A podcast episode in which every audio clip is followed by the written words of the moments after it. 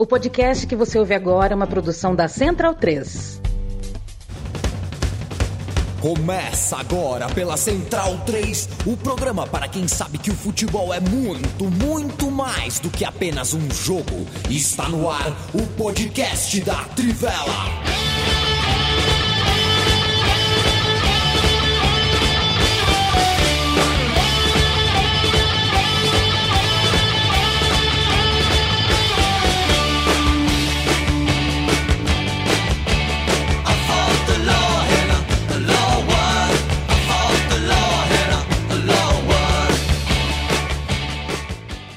Bem-vindo, bem-vindo, amigo e amiga da Trivela e da Central 3. Hoje é noite de 14 de setembro para quem está ao vivo em live com a gente e algum dia alguma hora, 15, 16, 17, 18 de setembro para quem ouve a gente gravado em algum lugar deste país ou do mundão. A gente chega em formato de podcast, afinal de contas, e na rede, na web, é, que é aquele lugar que a gente esperava da meia-noite um para entrar com um pulso só e não gastar o telefone e não ocupar o telefone das pessoas, porque não era só o que a gente gastava de pulso telefônico, é que as nossas mães, os nossos pais falavam ao telefone, Bruno Monsanto. Qual foi a última vez que você falou ao telefone? Mas não é ligação de zap, não.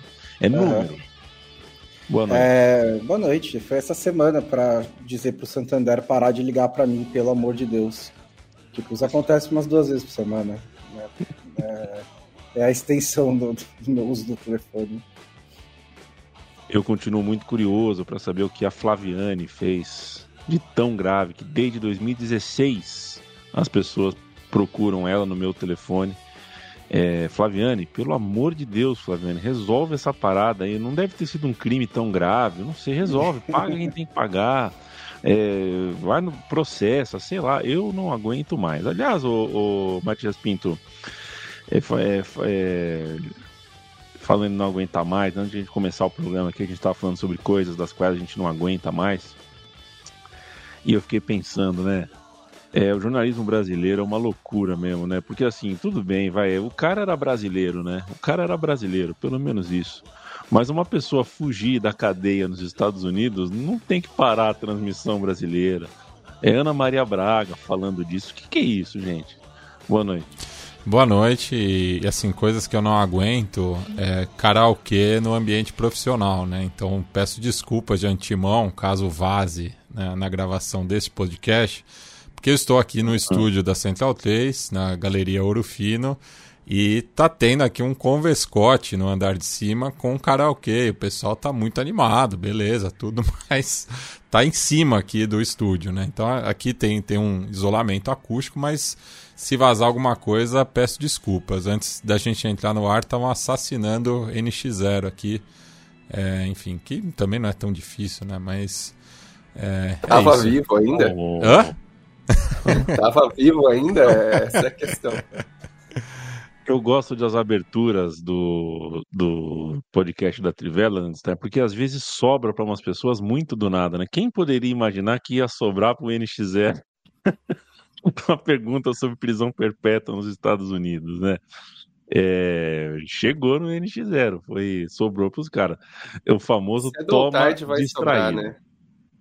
Não, cedo ou é tarde é vai sobrar. Cedo ou tarde, já, já ah, diria a música perfeito. do NX0, cabe na, na ocasião.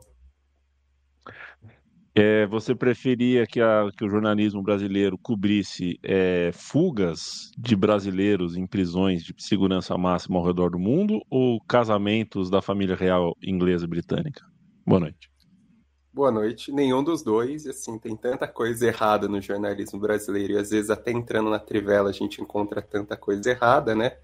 Então, tá, tem muita coisa a se discutir no jornalismo brasileiro que uma situação bem grave nos últimos tempos. Né? Eu ainda me falta falar do, com o Felipe Lobo, que é, há pouco nos mandou o roteiro, e eu, sou, eu sorrio, sabe, Felipe Lobo, quando o roteiro fala um pouquinho sobre data FIFA, fim de data FIFA tudo mais, pelo seguinte, eu sou do tipo que gosta da data FIFA. Eu gosto de seleções. Eu, pô, eu assisti Estados Unidos e Uzbequistão. Você acha que eu não gosto de data FIFA? É, é, bom o time do Uzbequistão, inclusive, interessante. Deu um trabalho nos lateralzinhos. Do, nossa, os dois laterais dos Estados Unidos são uma preguiça, hein? O Serginho Deste e o Robinson. Que preguiça de jogar futebol. Nossa senhora, o Robinson acha que é o Felipe Maestro. É, até que é bom de bola, mas tem que se esforçar um pouquinho, dividir uma bola. É, vi muito jogo, Felipe Lobo. Queria saber se eu fizesse dois grupos de Telegram. Um só para a gente discutir Globo Rural e outro só para a gente discutir data FIFA. Em qual você entraria? Boa noite. Boa noite. Eu entraria nos dois e eu já vou te cobrar para fazer isso, inclusive. Agora você vai ter que fazer esse grupo aí para a gente discutir isso daí. A gente discutiu o, o Globo Rural ao vivo no domingo, né? Daquela bater aquele papo e falar, oh, é essa, esse, essa técnica aí para evitar a peste na, no laranjal tal, essa daí é boa, hein? É, mas é, é isso. É, é, demais. Data FIFA tem coisa divertida assim. É, eu, eu entendo que existe uma. Um, um, eu acho que tem a data FIFA demais, né? Tem vários problemas aí da data FIFA. É, mas o problema não são jogos de seleção propriamente ditos, né? Acho que tem questões aí até uma coisa que a gente pode até discutir, que é, é esse negócio da Liga das Nações, que a UEFA criou e tal, é, talvez tenha atrapalhado um pouco, porque tirou um pouco os europeus uhum. do jogo. É, mas eu, particularmente, naqueles nossos, nas nossas infâncias e adolescências jogando videogame, criando campeonatos no papel, né, meu carinho a mim, eu sempre achei a ideia de uma liga mundial, que era uma coisa que só existia no videogame, uma coisa legal. É, então, assim, é, eu, eu era a favor de ter um negócio assim, ó, data FIFA é, ter sorteio, uma liga mundial era assim, sorteio. Uzbequistão, essa, essa, essa rodada, vai jogar dois jogos na América do Sul. Vai jogar contra o Uruguai e Chile. É, sorteio. Pois e aí, assim, é, ah, o Brasil aí... foi sorteado para jogar no leste asiático. Vai jogar contra Japão e China. Oh, aí, aí fica interessante. Aí eu, é, eu aí eu dou razão à data FIFA. Isso. Cara, era legal, assim, é, eu acho que daria. A ideia da Liga das Nações eu não acho ruim, é, eu acho boa. É, é, que eu acho que é ruim ser só a Europa, né? Ou ser pois é, só é, dentro da CONCACAF, enfim. Eu só acho que tem um e risco. Tenho... Você... Eu só acho que tem um risco se você expande para o mundo inteiro de ficar parecido com a Copa, né?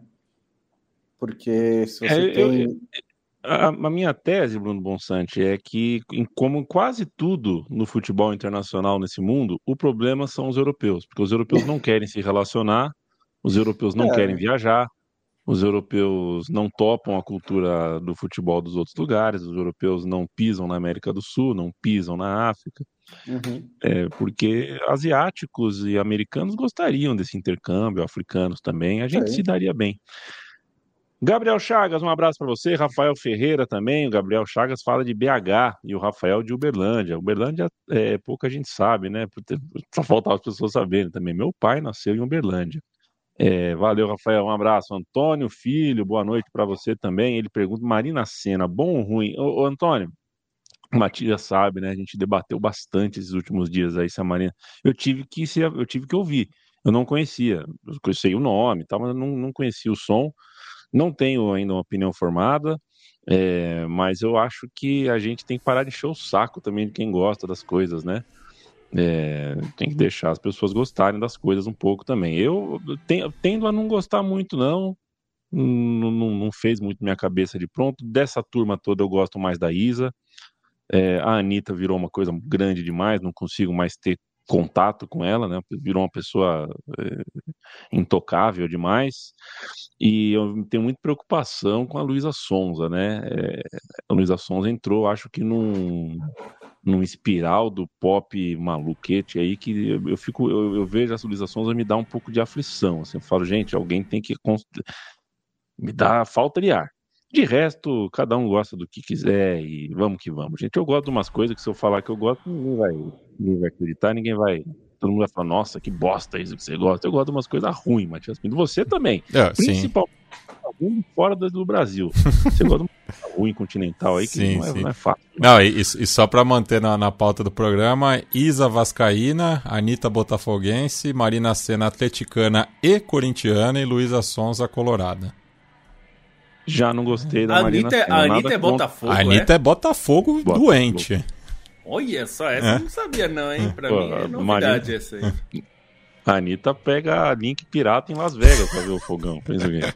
Fogo, O- fogaralhaço, então, se for campeão, tem que ter show da Anitta, Pô. pô.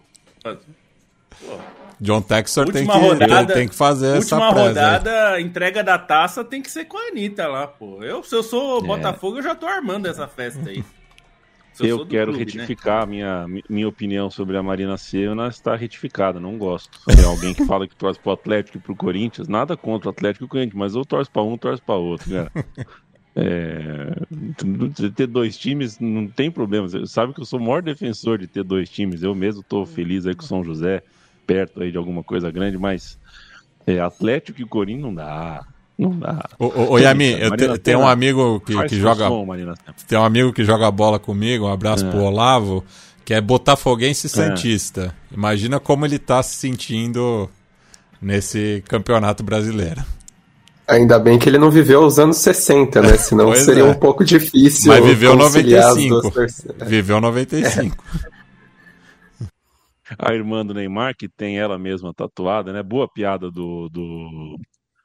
Daquele barbinha lá, do, do Gregório do Viveiro. Falou, pô, a irmã do Neymar tem a, ela mesma tatuada no braço. É melhor do que ela ter o próprio braço tatuado na cara. Mas é, ainda assim, ela ter a própria cara tatuada no braço é meio. Bom, É o meio Richarlison, maluco, né? o Richarlison tem ele mesmo, o Ronaldo e o Neymar nas costas. É um da Atena, né? O Atena do futebol, né, Felipe? Não, o Cajuru. O, É o Cajuru. O Cajuru, é, que o tatuou o da Richarlison, Atena. Cajuru do futebol. Atena tipo Galisteu e Cláudia Leite. Cláudia Leite e a mãe dele. É, é. Pô, isso dá E o, quem e o, e o deputado lá que ele tatuou também, quem foi o. Não, senador Álvaro Dias. Ele Ah, Álvaro Dias. nossa. É, tá vendo? Ex-senador. Essa né, festa virou um enterro. A gente tava rindo aí perdeu a graça. Eu não quero tatu o senador Álvaro Dias.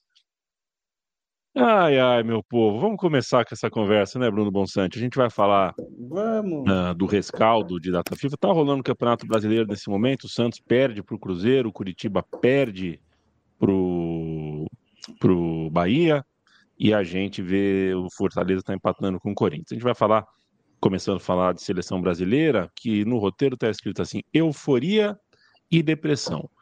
É, a gente mexe com sentimentos. O futebol traz a gente para sentimentos ah, de, de, de né, às vezes, muita excitação. É quando acontece quando um time ganha de 5 a 1 E o jogo contra o Peru foi ruim, né? A seleção brasileira errou muito.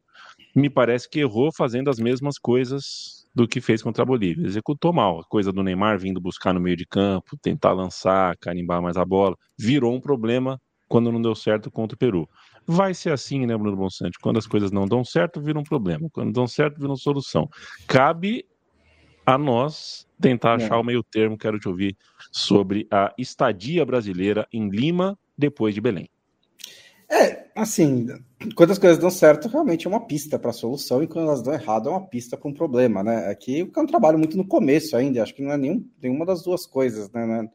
É- nem o time que vai golear a Bolívia vai golear todo mundo, e nem um time que vai ter problemas contra todo mundo. É, o Peru é um time mais forte do que a Bolívia, é um time que já complicou o Brasil em tempos recentes, né? Em mais de um jogo. Prestou um favor gigantesco ao futebol brasileiro e à seleção brasileira ao derrubar o Dunga, né? Aquilo ali a gente nunca pode agradecer o Peru bastante pelo, pelo, pelo serviço prestado. É, mas é um time assim que, que marca melhor, que tipo, é mais organizado, que sabe jogar melhor, tem jogadores de bom nível. É, e aí deu para sentir algumas coisas, né? Acho que uma das coisas que eu mais senti é a falta de ritmo do Neymar, né? Quando você tá jogando, o Neymar não, não vem jogando, né? Ele não, não estreou ainda pelo Al Hilal, ele não tinha jogado pelo, pelo Paris Saint-Germain, ele é, terminou a temporada passada machucado, então assim, é, quando pega a Bolívia e ninguém marca o Neymar, o Neymar brilha, lógico, é como se ele estivesse jogando bola no quintal da casa dele. É, mas contra um time de verdade que fecha os espaços, que entra duro, que, que marca de perto, é, ele teve muito mais dificuldades, né? Teve problemas para acertar os dribles, para acertar as jogadas, é, e aí a, a, a, sem o Vinícius Júnior, né? É, aí a, a, a, qualidade da criação do Brasil é, cai um pouco, né? Acho que fica faltando um pouquinho um, alguém mais criativo se o Neymar não está bem, porque é, o Bruno Guimarães até faz esse papel um pouco mais para trás, mas de um jeito de menos impacto direto. É, o Rodrigo pode fazer um pouco também, mas é outro estilo. O Rafinha é mais um jogador mais agudo. É, o Richarlison não está num bom momento, né? Assim, já faz tempo. Não está. É, e um, o, o, Gabriel Jesus até entrou no jogo, teve ali algumas jogadas, mas nada de demais também. É, e o Brasil não conseguiu encaixar direito o seu jogo. Acho que normal. Ainda, ainda ganhou o jogo, né? Inclusive, bom deixar essa parte clara porque parece que o Brasil perdeu do Peru. Né? O Brasil ainda ganhou do Peru, ganhou de 1 a 0 com gol no fim, é, mas realmente não fez um bom jogo. Eu acho que não tem nada a ver com o Fernando Diniz, não quer nem dizer que é bom ou ruim em relação ao Fernando Diniz, é só o segundo jogo do Fernando Diniz. É só que o Brasil pegou um adversário mais difícil, fora de casa, é, não fez um bom jogo e ainda deu, deu um jeito de ganhar. Acho que tá tudo bem, não tem nenhuma implicação para nada por enquanto. É, é, é fico um pouco incomodado com a. É, eu coloquei isso daí porque ficou, eu fico um pouco incomodado com a, com a, a loucura das coisas, né? De 8 a 80. É tudo, é tudo muito exagerado quando a gente fala de seleção, né? E isso. É, o Bonsa já falou aqui algumas vezes, e a gente já falou também sobre, por exemplo, quando tem convocação, existe uma sanha é, muito grande de achar absurdos. Você precisa achar alguma coisa absurda na convocação. É, isso e faz tempo, vou ser bem sincero aqui com vocês, e que é, faz tempo que não tem absurdos assim. É, a, a, assim, eu acho que tem muita coisa. Você pode até se surpreender com alguns nomes, mas faz bastante tempo, acho que mesmo as, esses anos Tite e tudo, raramente tinha uma coisa que você fala, nossa, que é uma coisa sem pé nem cabeça, tal, mas é, existe uma necessidade de, de achar é, absurdos, né? E quando ganha e quando vence de forma, né, com goleadas, isso já aconteceu com o Tite também, de uma euforia de uma coisa assim, meu Deus, o time joga muito, e os jogadores também serem insensados um, em um negócio que até não é muito saudável. Acho que o Gabriel Jesus viveu um pouco isso. Ele foi, ele, ele viveu uma euforia em cima dele e que criou uma, uma expectativa que ele era o Ronaldo, entendeu? E, e vira uma coisa assim. Claro, eu nem estou dizendo da gente ou de pessoas. É, tem muita gente boa que analisa com, com calma, com ponderação. É, eu sempre cito aqui o podcast que eu mais ouço, né, é, de futebol. É o, é o futebol no mundo. E eu sei que são, pô, são caras que não vão fazer isso também. Eu espero que vocês que nos ouvem ouçam também gente que não é maluca, não vai ficar, né? É, esse não. tipo de coisa. É, e é isso, não dá para avaliar muito o trabalho ainda, só acho que também não dá para você olhar o jogo contra o Peru e dizer futebol horrível, porque não foi, não funcionou bem, é, acho que poderia ter funcionado melhor, mas mesmo assim, o Brasil foi claramente melhor, criou chances para ganhar o jogo. Se tivesse ganhado por 2 a 0 3 a 0 até, é, com o futebol que jogou, é, não seria uma surpresa. Jogou primeiro tempo, principalmente. Segundo tempo foi um, um tempo muito parado, aconteceu muito pouco. Mas também não é que assim, nossa, jogou pessimamente, foi horroroso. Não foi, né, o que a gente viu, lá, o Flamengo jogando contra o Atlético Paranaense. Foi uma vergonha o futebol, assim, que apresentou. Mas não, não foi isso. Então, é, é acho que também a gente precisa ter, tomar um cuidado com essas euforias e depressões nesse sentido, assim. O Tim Vicker sempre fala isso, né, que o brasileiro é muito é, é tudo muito, né? Quando é a seleção. É, parece que você sempre tá no céu ou no inferno, nunca tá numa situação ok. Que aí fica. Eu vi a avaliação também, ah, foi bom perder, ou foi bom perder, você vê, eu tô até com um negócio de derrota na cabeça, como. É, é, foi bom ganhar jogando mal ou não jogando bem o suficiente, que é o que porque coloca o Brasil no lugar, é, que foi uma coisa que eu ouvi, que o Brasil não é uma seleção de ponta e tal. É, eu acho isso meio. Não dá para dizer isso. Hoje não dá para dizer isso, né? É, é, difícil você saber. Jogando hoje, é, se joga uma Copa hoje, não dá para saber exatamente assim. Então é, é só um pouco de ponderação. Aí, assim, essa partida, ela reflete também, além do que é o momento da seleção brasileira, o outro lado, né? O momento da seleção peruana, que não é muito favorável. Então, era de se esperar um jogo amarrado, assim, por aquilo que a seleção do Peru vem enfrentando, né? O momento de transição depois da saída do Ricardo Gareca, é uma geração bastante envelhecida que tem dificuldades para fazer esse processo de renovação. Uma seleção que voltou a chamar o Paulo Guerreiro para comandar o ataque, isso assim, é, é, o maior sinal expresso, né? Assim, o sinal expresso de como a seleção peruana vem enfrentando dificuldades nessa transição. Teve uma estreia muito difícil, né? Ainda que tenha é, saído com o empate contra o Paraguai fora de casa, foi um jogo em que os peruanos tomaram muita pressão, tomaram quatro bolas na trave, ainda teve uma bola no travessão do, do Guerreiro, mas foi um jogo muito difícil para os peruanos. É, e, e, assim, você pegar a seleção mesmo em casa, é um jogo que o time vai querer pelo menos garantir seu pontinho, né? Então também tem um pouco dessa, dessa tensão toda. E o Brasil, ainda que tenha tido dificuldades, acho que é importante pensar em algumas soluções que podem pintar, né? Eu gostei muito do Rodrigo nesses dois jogos, pela maneira como ele conseguiu se apresentar, pela maneira como foi participativo no primeiro jogo, nesse segundo, principalmente no primeiro tempo, ele flutuou um pouco mais e, por exemplo, é um jogador que pode ganhar espaço, não na ponta esquerda, porque imagino que essa posição seja do Vinícius Júnior, que é o jogador brasileiro em melhor forma, mas o Rodrigo pode funcionar ali como um falso 9, dependendo da situação do Richarlison, como ficar, que vai ser testado e pela mobilidade desse, dessa seleção brasileira pode ser uma solução interessante. Próprio Bruno Guimarães no meio-campo, que era um cara que foi tão pedido ao longo do último ciclo, às vezes não teve o espaço que merecia com o Tite, mas vem com o respaldo do Fernando Diniz, fez uma grande estreia contra a Bolívia, nesse jogo não se sobressaiu tanto, mas também é um cara que pode manter um sarrafo mais alto. Então é um, um Brasil que tenta se encaixar e que a gente precisa olhar também em circunstâncias do jogo, né? Mas dito isso, só queria relembrar o comentário do Bonsa no programa passado, que ele falou é, falou sobre o processo interno da Trivela, né? Que geralmente ele via os jogos do Brasil para fazer as outras coisas. E aí, nesse jogo contra o Peru, eu senti um pouco saudades de fazer as outras coisas, porque estava de folga vendo a seleção brasileira. Mas em certos momentos faltou ali um outro joguinho melhorzinho para zapear nos canais. É, e fica falando só da seleção peruana também a curiosidade, né, de que da, das seleções filiadas à Comembol, é, além de Brasil e Argentina, é a única que tem um treinador é, do, da mesma nacionalidade, né? O Juan é, Reynoso, né, que vem de um bom trabalho no México, né? Tirou o Cruz Azul da fila, ele que também jogou no clube ali na virada do século.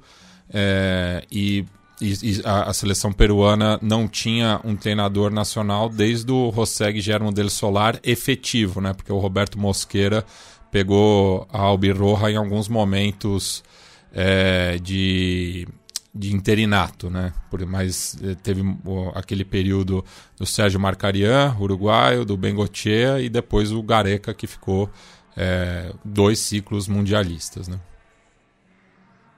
Romate, aproveita então e me fala sobre a seleção argentina, é, que venceu bem. A Bolívia teve né, a coisa do fôlego na altitude, né? A Bolívia perdeu um jogador ainda no primeiro tempo e não teve nem essa chance de, de, de equilibrar o jogo pelo, pela imposição física no segundo tempo. Posição, não sei se é física, orgânica, né? Pelo, pelo ar ali, pela, pelo costume de jogar na altitude é, tá muito bem, né? O time do Scaloni tá muito bem.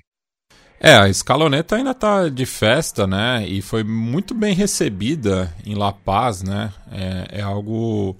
É, também a gente tem que pensar, né? Fazia 20 é, anos né, que não tinha uma seleção sul-americana campeã mundial é, jogando as eliminatórias, mas a seleção argentina tem tá vive, vivendo um, um, um, clima de lua de mel com a sua própria torcida e por onde tem passado, né?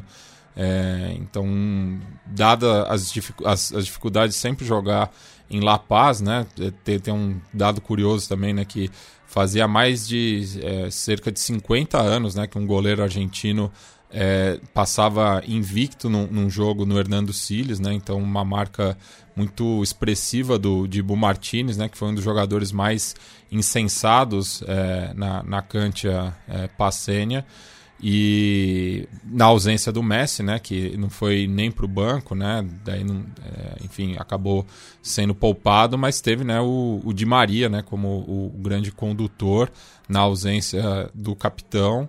É, e, e, é isso, né, não, acabou é, saindo na frente com um gol do, do Enzo Fernandes. É, depois teve a expulsão é, do Roberto Fernandes, daí o Tagliafico aumentou a diferença, administrou no segundo tempo, né, para um gol do Nicolás Gonçalves, dando números finais, né, uma é, um placar bastante expressivo que deixa né, Argentina e Brasil como as duas únicas seleções com 100% de aproveitamento. É, e só pegar um gancho que o Mate falou que, que é legal ressaltar que o futebol boliviano, por vezes, é menosprezado na América do Sul, mas tem uma coisa que dá para sentir em diferentes episódios do futebol boliviano, e que talvez esse seja um dos mais simbólicos, é como a torcida boliviana gosta de futebol independentemente do seu time, independentemente é, de quem está envolvido, né? Dá pra, até para lembrar que uns anos atrás o nome de batismo mais comum na Bolívia, acho que por volta de 2012 ou 2013, era Neymar. Então a torcida boliviana tem assim uma relação muito legal de admiração é, ao restante do futebol sul-americano que às vezes a gente perde assim no, nos nossos países ou nos países maiores, né? Existe uma paixão grande muitas vezes ao redor do clube mas não uma noção tão grande em relação de admiração aos vizinhos e tudo isso, e os bolivianos, mais uma vez, demonstraram, e acho que está na, na, essência do futebol sul-americano, né? Assim, esse, essa cultura de futebol que, que foi demonstrada pelos bolivianos dessa vez. Aliás, é, só uma, um comentário sobre isso de, de relação entre os sul-americanos. Uma das coisas que eu fiquei positivamente é, impressionado, assim, foi falando com argentinos quando, lá em Buenos Aires, uma das coisas, primeiro, uma admiração, assim, de gostar de futebol tal, é, que, claro, não é todo mundo que gosta, como aqui, mas é, aqui também não é todo mundo que gosta, mas é, é, legal trocar ideias. E uma das coisas que me chamou a atenção, um dos caras com quem eu conversei mais sobre futebol, me levou, inclusive, eu, era um, eu tava num Uber dele, ele desviou o caminho para passar em frente ao mural do Maradona, que ele falou, é o mural mais lindo que existe do Maradona, Buenos Aires, foi muito legal. E uma das coisas que ele me falou é assim, é, o Brasil, a gente tem uma rivalidade esportiva, a gente não tem nada contra os brasileiros, né? Não, a gente não odeia os brasileiros. Ele falou, hoje a nossa relação, ele falou, pelo menos eu, é, é, a sensação que eu tenho aqui é que a gente tem uma rivalidade de povo com o Chile. A gente não gosta do Chile. Tipo, é, é uma relação tensa. É claro, não, não individualmente com os chilenos, é mas como nação, né, digamos. Então Estados, existe uma né? é, existe uma rivalidade, digamos. Com o Brasil é esportiva, então é bola, mas não existe ódio contra o Brasil. É, e mas com o Chile, falaram, o Chile incomoda. Eles ficaram muito incomodados de perder do Chile muito por causa disso. É, eles não gostam de perder para o Brasil porque eles não gostam de perder. É, mas não é uma coisa assim, odeio. E, tanto que quando uma das coisas que, que eu conversei muito lá é que assim, eles ouvem, a gente ouviu muito aqui de brasileiro, tem muito brasileiro que vai para lá de falando que torceu pela Argentina. É, e que era muito legal. E eles falando, a gente torce também pelos sul-americanos. É, então eles falaram, pô, eu, eu torci pro Peru ir para a Copa. Eu, um monte de gente falando disso, assim. Desse... Então, claro, é, não tem nenhuma amostra estatística disso, é só uma impressão. Mas eu achei interessante esse tipo de conversa, que esse sentimento, digamos, pansudaco, se dá para dizer assim, é, me pareceu muito mais presente do que eu imaginava. Assim, as pessoas têm uma coisa assim, ah, eu não vou torcer por um europeu, né? E tinha uma coisa meio. É, eu prefiro que os, os sul-americanos vão mais longe. É, isso é legal, assim, acho que tem um pouco disso que o Stein falou. É. Existe uma admiração entre nós mesmos, né, do sul-americano, que talvez a gente não dê muita importância, né, porque a gente é muito arrogante, né, o Brasil é, se olha muito fora da América do Sul, né, a gente fala os sul-americanos como a gente não fosse sul-americano, mas tem muito isso. Então isso eu achei bem legal, é algo que a gente precisa olhar mais, né. Sim. Uh, a gente vai continuar falando de passando para outros continentes, mas continuar falando do mundo de seleções daqui a pouquinho. Deixa eu mandar um abraço para o Renan Silva. é, cordial, como diz Sérgio Buarque. Pois é. Everton Silva, na Austrália já está rolando Santos e Londrina na Série B. É, o time do Santos muito mal, perdeu de 3 a 0 para o Cruzeiro. O Davi fala que, pô, se for para a gente ouvir gente sóbria, a gente ouve a Trivela. Pois é, obrigado, viu, Davi? É, se a gente quer ouvir palhaçada, a gente está procurando no, nos lugares certos. Tem, tudo é o que a gente quer. Eu, para dormir, às vezes, quando eu estou meio agitado, assim, eu ponho o Casimiro é, falando bobagem de comida. Aí eu durmo rapidinho. Ela tem uma, não sei se vocês já viram uma coreana que come pra caramba, que o Casimiro. Nossa senhora, é muito bom, cara. É uma coreana que desbrava comidas de rua na Coreia do Sul, mas come, hein? Nossa amiga come, que é uma beleza, dá, dá gosto. Cueva Valdívia, amante? Cueva. É, Paulo, no auge, Germancano ou Hernan Barcos? Eu não tenho certeza se eu vi o, o auge do Barcos é o auge mesmo, é aquilo que a gente viu no Brasil? Se sim, Cano. Se não, se o Barcos teve algum momento melhor em outro lugar do mundo, não vi o suficiente. Eu falaria a LDU, né?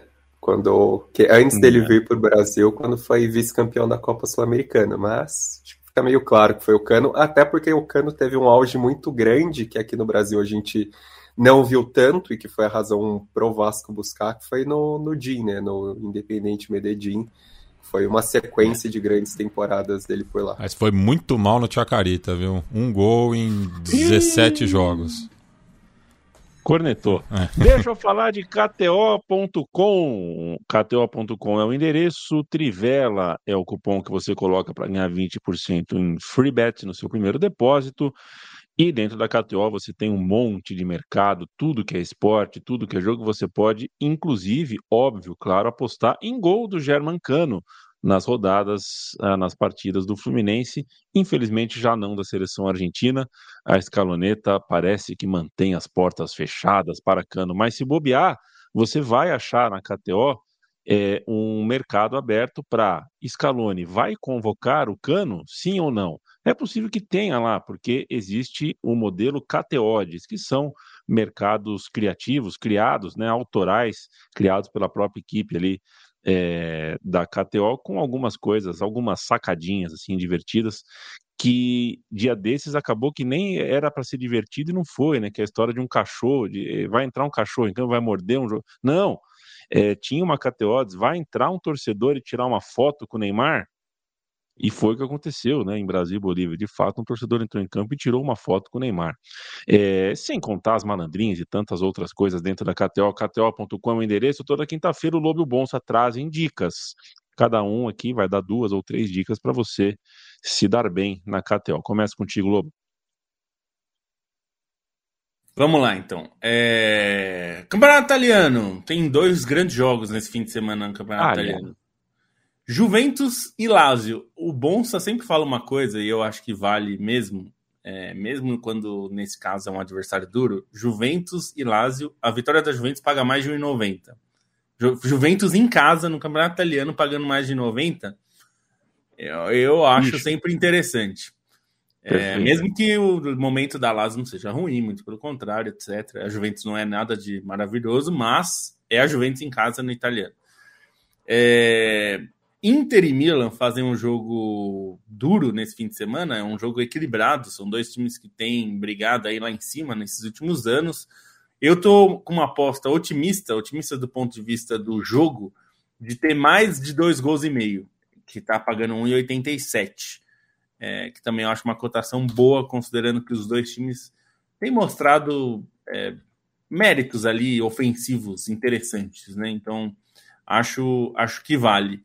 E para fechar aqui, um jogo que me parece bastante interessante também do ponto de vista ofensivo, é a Fiorentina enfrenta a Atalanta. São dois times também bem ofensivos, é, jogam bastante para frente e tal. Então, a cotação mais de dois gols e meio está pagando 1,77, então eu acho que é uma cotação interessante, que esse jogo é bastante possível de ter mais de dois gols e meio, porque são dois times que não só atacam muito, mas também não defendem assim maravilhosamente, né? Então é bem interessante. Então ficam essas três.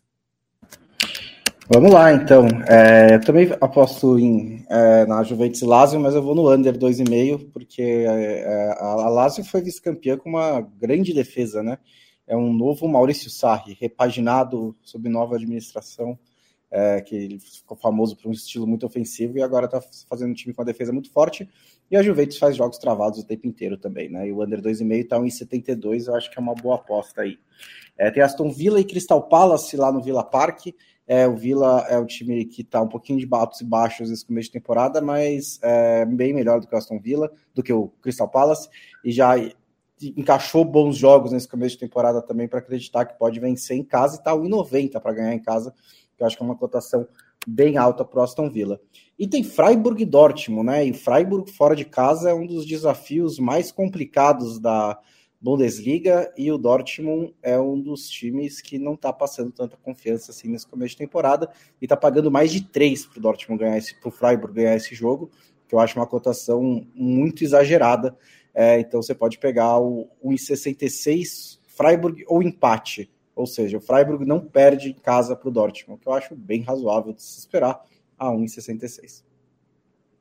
KTO.com, um beijo, um abraço para todo o time da KTO, obrigado pelo apoio de sempre à comunicação independente e só aposte para se divertir, só aposte aquilo que você pode perder, não faça bobagem e não se permita apostar com reflexos de vício ou com reflexos de ansiedade. Não é para isso que serve um site de aposta. Vamos em frente, senhores. Passando o olho aqui, a gente falou bastante de seleção brasileira, peruana, argentina, até boliviana. O Equador e o Uruguai tiveram um duelo de peso e polêmico, né? É difícil ali, né? Um lance de pênalti ali, mas duas seleções que me parecem que estão bem perto Uh, acho que mostraram alguma coisa que, por exemplo, paraguaios, por exemplo, peruanos, por exemplo, uh, chilenos não mostraram, né? Isso já é o suficiente para você estar tá perto da Copa, né? fez, fez mais que os paraguaios e que os chilenos, você já está com o pé na Copa do Mundo, porque classifica seis, possivelmente sete de dez. Abre o olho com a Venezuela, ó, que, que acho que a Venezuela, dessa vez é verdade. E você vê é, o tipo de jogo, detalhezinho de VAR, né? Por muito pouco uh, foi tirado um gol da Venezuela e depois o VAR chamou para dar um pênalti para a Venezuela. É assim o futebol atual. Bruno Monsante, Alemanha com um técnico interino que só fez um jogo e não vai fazer dois, venceu a França. Aí eu te pergunto, em qual mentira devo acreditar? Nenhuma, não tem nenhuma implicação prática esse resultado, né? Primeiro que era um amistoso, então já começa por aí. Segundo que a França poupou alguns jogadores, né? O Mbappé nem saiu do banco de reserva, é, a zaga estava alternativa, o meio campo foi com o, o Chouameni, com o Camavinga e com o Rabiot, né? Mas a França estava jogando com só dois na Copa do Mundo, então também foi outra formação.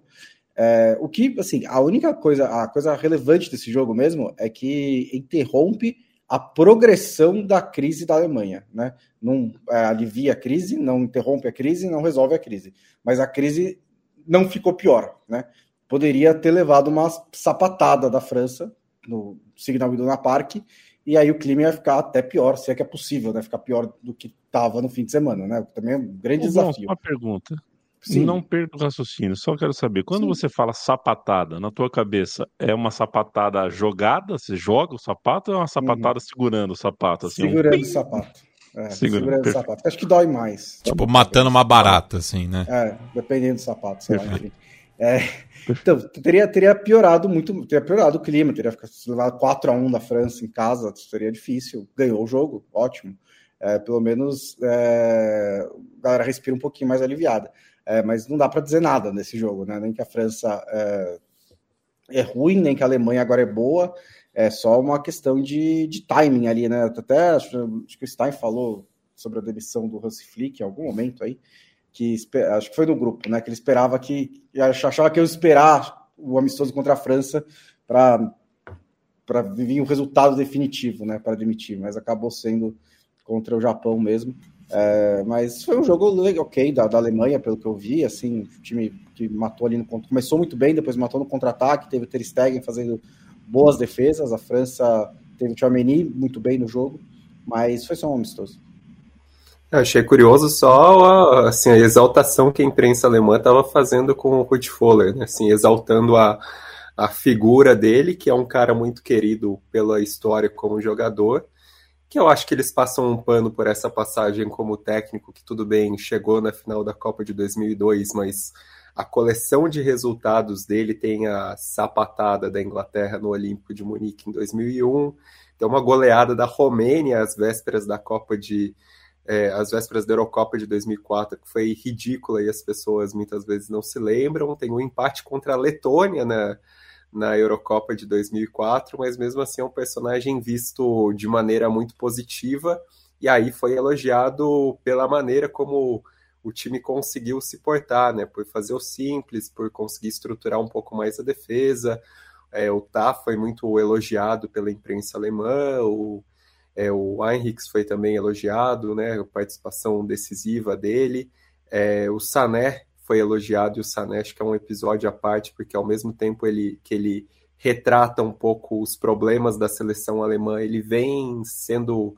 É, vem, vem saindo bem nesse início de temporada, né? No Bayern de Munique e esses dois jogos contra a seleção, dos jogadores de linha, eu achei que ele foi o melhor contra o Japão mas é muito difícil sustentar a seleção da Alemanha dentro de um só resultado, porque foi um, um tipo de jogo até atípico para a Alemanha, né? Porque pegou uma França acomodada, sem os principais jogadores, é, não tinha aquele peso do, dos confrontos competitivos que a Alemanha está sofrendo, e se por um lado, assim, é, o início da queda do Hansi Flick, ele começa quando a Alemanha não consegue fazer resultados contra seleções de, de mais força, né? Pensando em Inglaterra, pensando é, já, já desde o Joaquim Love nisso, né? Pensando no que foi a Liga das Nações passada, é, apesar da, da goleada contra a Itália, dessa vez a Alemanha, sim, tem se complicado mesmo contra adversários frágeis, né? Perdeu para a Polônia, que tem um time ridículo e que demitiu o técnico também.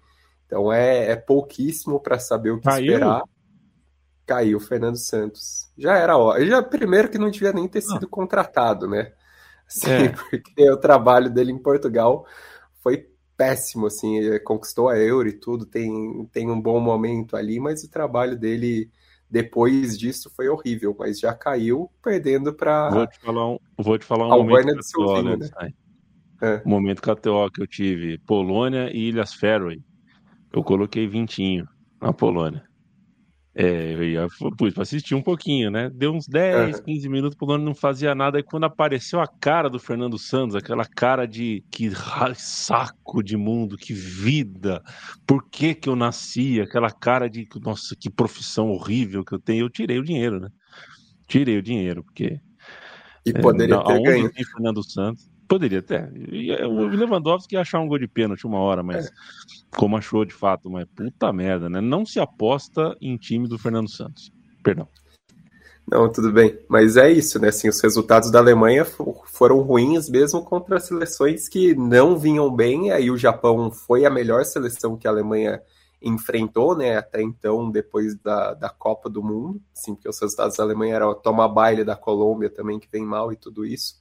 Aí quando toma essa, esse chocolate do Japão, resolvem acordar, mas é pouco, né? É pouco para fazer qualquer, assim, para ter qualquer perspectiva mais clara do que vai ser a Alemanha na Eurocopa, porque é um time que no geral tem muitas carências. E assim, ainda que esse jogo tenha sido circunstancial de se defender bem, de atacar de maneira mais direta, talvez não é o que se desenhe na Eurocopa, né? Ainda mais em casa e ainda mais contra adversários que vão procurar essa oportunidade de contra-atacar, de, de jogar à espreita, e, e, a Alemanha tem tido dificuldades quando precisa ter volume de jogo, mas concretizar o jogo, que é o problema dela, né, as finalizações, e principalmente nessa retaguarda exposta, foi toda a calamidade que a gente viu na Copa do Mundo e principalmente nesse amistoso recente contra o Japão. Eu daqui a pouco vou ouvir o Matias sobre o duelo britânico, mas antes quero dar uma passadinha na Itália. É, bom jogo, Itália e, e, Ucrânia. Não faz sentido o placar, na minha concepção. Não, não existe aquele jogo ter sido 2 a 1 porque era jogo para 4 a 0 era jogo para 3 a 0 A Itália jogou bem. Tudo bem, a Ucrânia é muito competente nos contra-ataques, tudo. mas ficou barato, né? Embora tenha sofrido contra a Macedônia, o começo da Nazionale di Spalletti me parece é, um bom começo, Felipe Lobo. Que tal para você? Eu também acho. Eu acho que a, a, estreia foi uma impressão muito ruim, né? Até porque assim a, a, a, Itália foi muito preguiçosa, né? No jogo, jogou não só jogou mal é, e preguiçosa assim no sentido de que achou que tinha ganhado o jogo, não estava jogando grande coisa, mas estava ganhando e aí tomou um gol de empate ali. É, e não, não poderia ter sido um adversário pior para estrear, né? Pois assim, é. Se fosse o Brasil do Tele Santana, tipo, preferia do que. Bom, mas daí tem outra história, né? Mas o que eu quis dizer. É, tipo, mas, tipo, a Macedônia do Norte era, tipo, simbolicamente o pior adversário possível. Sim, sim. E, e nesse jogo contra a Ucrânia, eu achei que. É, claro, é uma, um resultado está sempre ligado ao outro, porque os caras jogaram dias antes, né? Então eles entraram muito ligados em campo.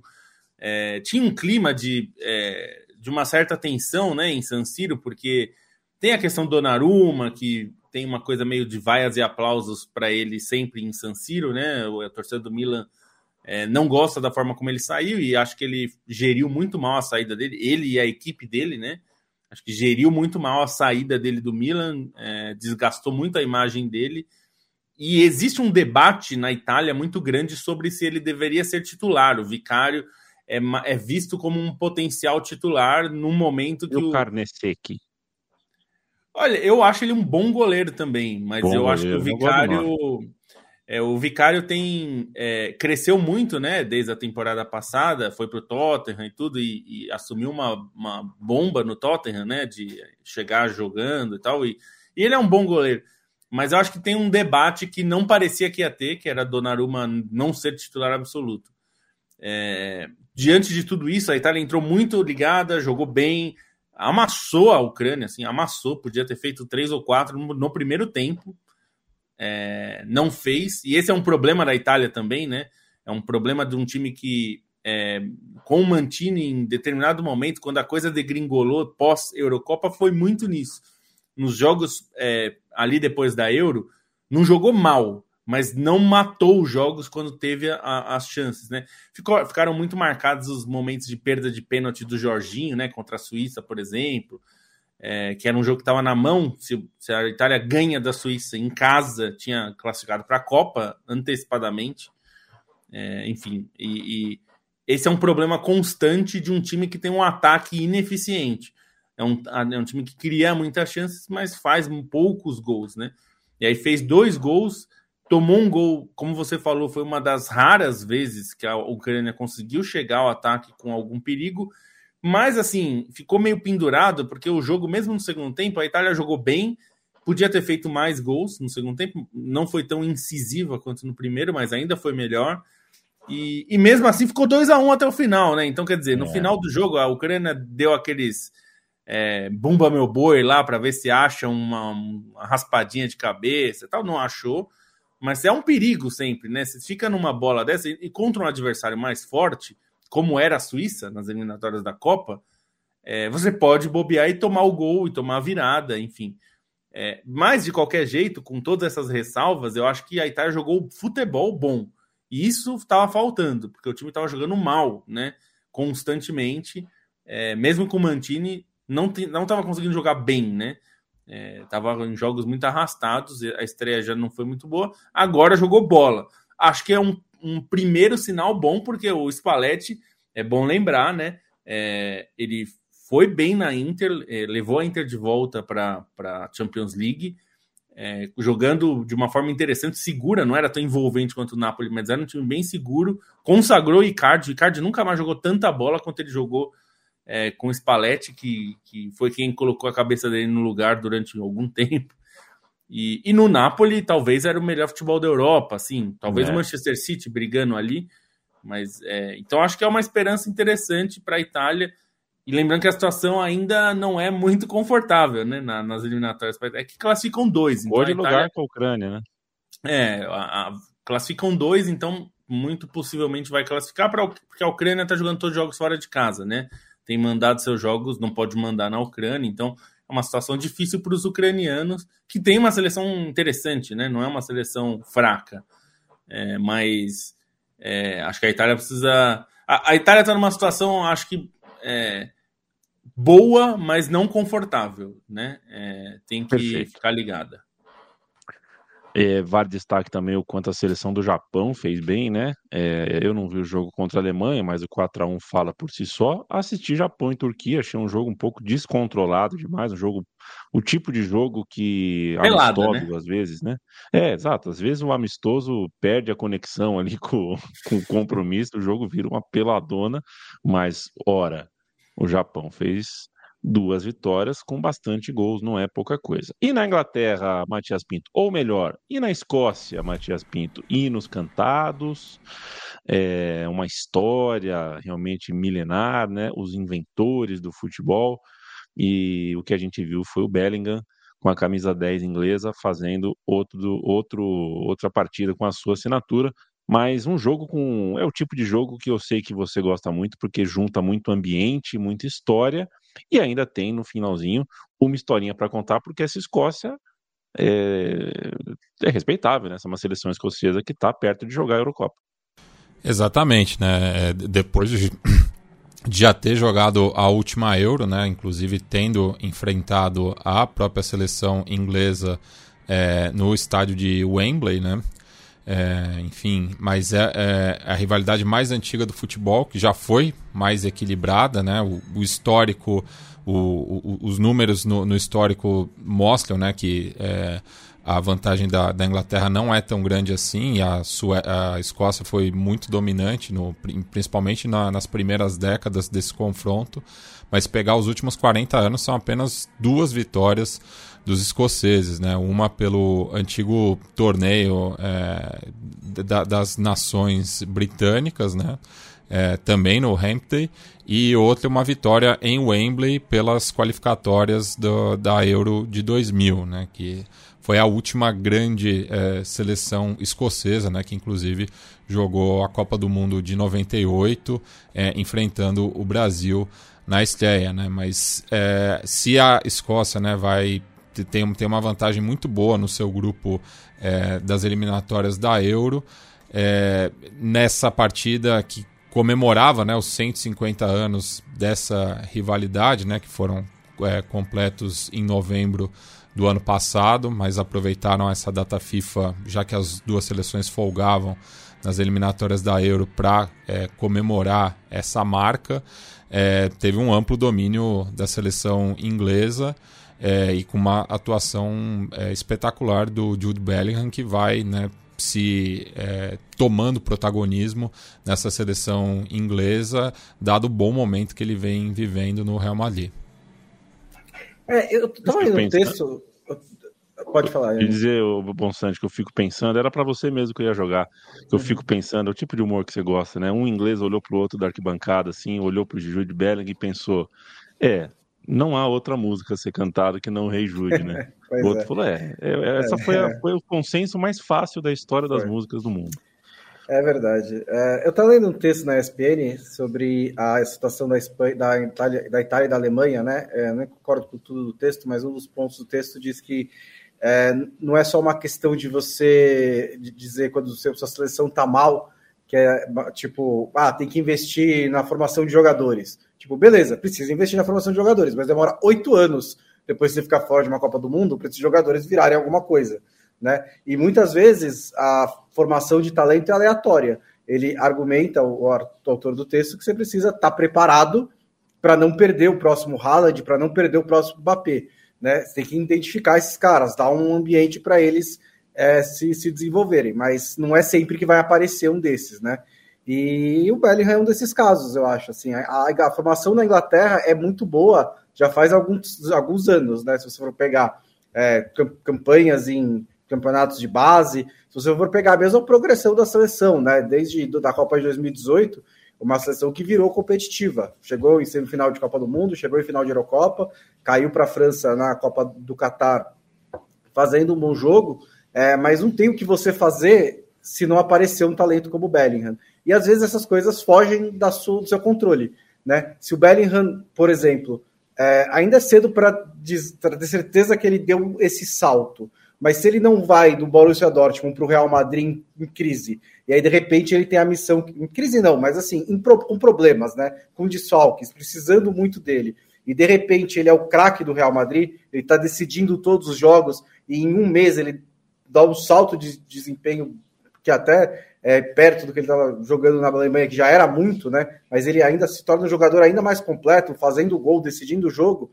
É, isso não depende do que a Inglaterra pode ou não fazer com o Bellingham. Depende de, de, da progressão da carreira dele. Só que isso parece estar acontecendo, né? Acho que ainda tem que ser confirmado ao longo da temporada inteira. Você vai continuar sendo esse jogador decisivo, você vai continuar progredindo como, como jogador. Ele é muito jovem, ele é muito inteligente, parece ter uma cabeça boa.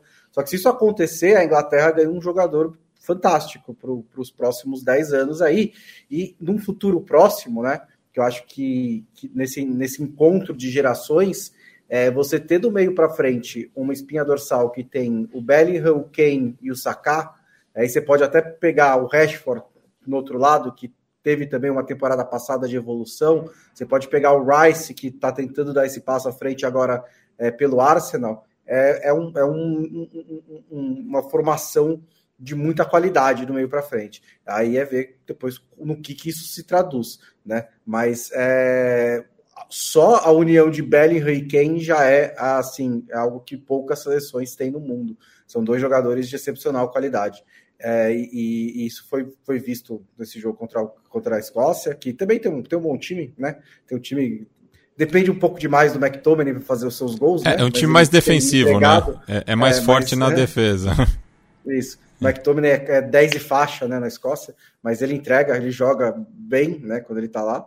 Mas o. Mas a, a Inglaterra tem, tem assim, o Bellingham já estava no ciclo anterior, né? Mas ele era aquele cara que era, ele era cobrado, né? Era, por que, que o Bellingham não joga? Por que, que o Bellingham não joga? E aí, quando ele jogava, dava para ver a diferença. Ele foi um dos, uma das revelações da Copa do Mundo, né? Quando ele entrava, ele entrava muito bem, fez bons jogos, mas agora parece que ele está em um patamar acima. É, por, de novo, uma amostragem pequena de um mês no Real Madrid e tudo mais, né? Também o Real Madrid glori, é, amplifica as coisas, né? Ele já era, já era o melhor jogador da Bundesliga, que não é pouca coisa também, né? Mas ele tá, tá, tá adotando esse papel mais decisivo e isso pode ajudar bastante a Inglaterra. Aí é, o meu Bom. filho Martin Cazu, né, que simpatiza pelo Manchester United, como ele corneta o, o Harry Maguire e daí ele, ele dá razão, né, em alguns momentos. Ah, ele tem muito azar também, né, velho? Tipo. Por que, que o Martin torce pro Manchester é. United? Ah, eu fiquei curioso, sendo é. uma criança tão jovem que. pois é, videogame. É. Ele gosta de jogar. O cara nasceu, nasceu depois do Ferguson, né? Pois é. Ele nasceu depois da aposentadoria do Ferguson, né? Mas é ele cu curtiu o Manchester United, pobrezinho. É. Bom, eu, eu comecei a gostar do Liverpool porque eu tava quase falindo, né? Então, tipo, às vezes também não tem. Pois é, então. É, isso acontece. Acontece, é. Eu comecei a torcer na, pela Inter quando a Inter não ganhava nada. Ficou é o primeiro título que eu fui ver da é. Inter foi 2006 já, já tava quase na trivela. Mas às vezes é um pouco isso também, né? Investimento, né, Lobo? Tipo, você pega na baixa, que aí você sabe que o time vai voltar a ganhar depois. Aí você pode falar, não. eu tava, eu tava lá. lá. desde o, é. Eu tava lá desde o começo. Antes é modinha. Né? Desde, o né? É isso não, uma falar, coisa que eu pode pensei... acusá-lo de modinha, de ainda modinha, mais com o é. Manchester City devendo é, pressões na escolinha, né? Pois é. é Quando surgiu esse novo Twitter aí, qual era o nome do, da, da alternativa? My... O cu? Qual? Blue Sky? Blue Sky. Blue Sky, Blue Sky. Eu pensei em fazer, é, em pegar o nome de todos os times do, da Inglaterra, da Itália, da Espanha e fazer o, o BR. O Zaragoza BR, West Ham BR, para impedir que existam páginas, uh, a não ser que me pagassem muito bem pelas páginas, se bem que eles dão jeito, né? Põe um underline, já resolve tudo é, no projeto de negócio. Você tem que botar de tudo, é. você tem que botar, pegar o BR, o Brasil, o underline BR, tipo. É fazer... É impossível, basicamente. É. é. Pois é, por isso que não, por isso que não foi para frente. Mas eu fiquei sabendo da história da, do, nome Gold, né? Que já tinha. É, ei, Ricardo Taves, ele foi fazer o, o registro do nome, já tinha o nome. Aí ele chamou o dono do nome, o cara, não, trabalha, no fim das contas, estão trabalhando junto. É, eu fiquei assustado, não conheci. O pessoal Como é que é? do Futirinhas. O pessoal do Futirinhas é muito gente boa e gosta da privada, inclusive. É isso aí. Eu comentando foi muito bem, inclusive. É exatamente essa galera. No fim das contas, estão trabalhando juntos. Você vê como, se de repente o Gold não se chamasse Gold, ou se o Taves não quisesse que o negócio chamasse Gold, esse diálogo não teria acontecido e uma oportunidade teria sido desperdiçada. Muito interessante essa história. Diogo Xavier, um abraço para você, toda semana na audiência. Já o Paulo Duarte, que fazia tempo que não vinha, hoje veio. Um abraço para você. Edivaldo Lopes, um abraço para você também. Diz ele que a Alemanha está virando freguesa do Japão. Francisco Sertaro fala que a camisa do Matias é bonita demais. É bonita mesmo. Leonardo Silvio, porque as, não, não viu as costas da camisa, mais bonita ainda. Uh, valeu, Bruno Guinho. Chamou a gente de quinteto mágico de verdade. Por quê? Quem é o quinteto mágico de mentira, Bruno Guinho? Fala a verdade aqui para nós. Quem é o quinteto mágico de mentira? Você vai, fazer, você vai falar isso mesmo. Vai falar que Super-Homem, The Flash. Esse é o quinteto mágico? Eu tô falando bobagem? Não, não, não sei. É... é... não sei quem, qual que é o quinteto mágico. Sei lá, eu não entendo não, nada. Não, você tá inventando aí. É, tem... tem... o Quarteto Fantástico. Tô, tem Quarteto ah, Fantástico. É. Que é da DC. Mas não, não é, é da Marvel, é da Marvel, é da Marvel. Quarteto Fantástico é da Marvel. Sim, sim. É uma ignorância completa. Leandro Stein, a gente está com uma hora cravada, então eu vou te pedir aquela coisa bem, bem sacana mesmo. Se você conseguir em dois minutos falar sobre os classificados para a Copa Africana de Nações, eu te agradeço muito. Falo e destaque, assim, o principal é o seguinte, poucas novidades, porque dos 24 participantes, 22 disputaram a Copa Africana de Nações ou em 2019 ou em 2022.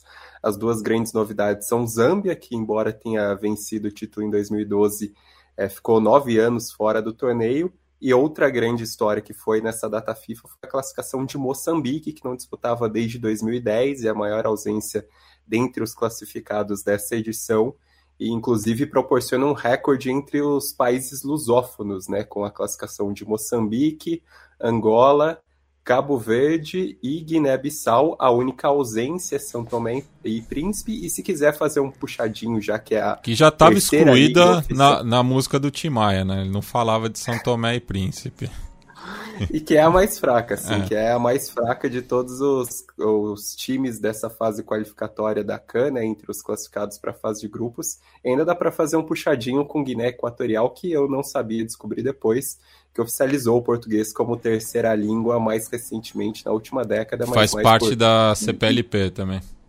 Isso, por ligações históricas e por interesses comerciais. Dito isso, é uma edição da CAN que vai acontecer entre janeiro e fevereiro na Costa do Marfim com muitas camisas pesadas, porque todo, assim, bonitas. praticamente todos os sempre bonitas, praticamente todos os campeões se classificaram, né? As únicas ausências entre os campeões são Etiópia, Sudão e Congo Brazzaville.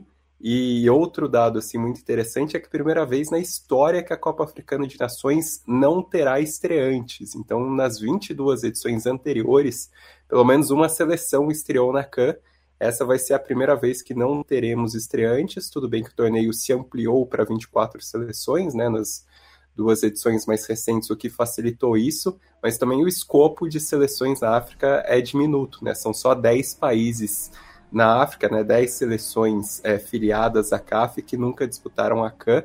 A mais próxima nessa edição foi a República Centro-Africana, mas caiu ali de rendimento na reta final contra a Gana e Angola.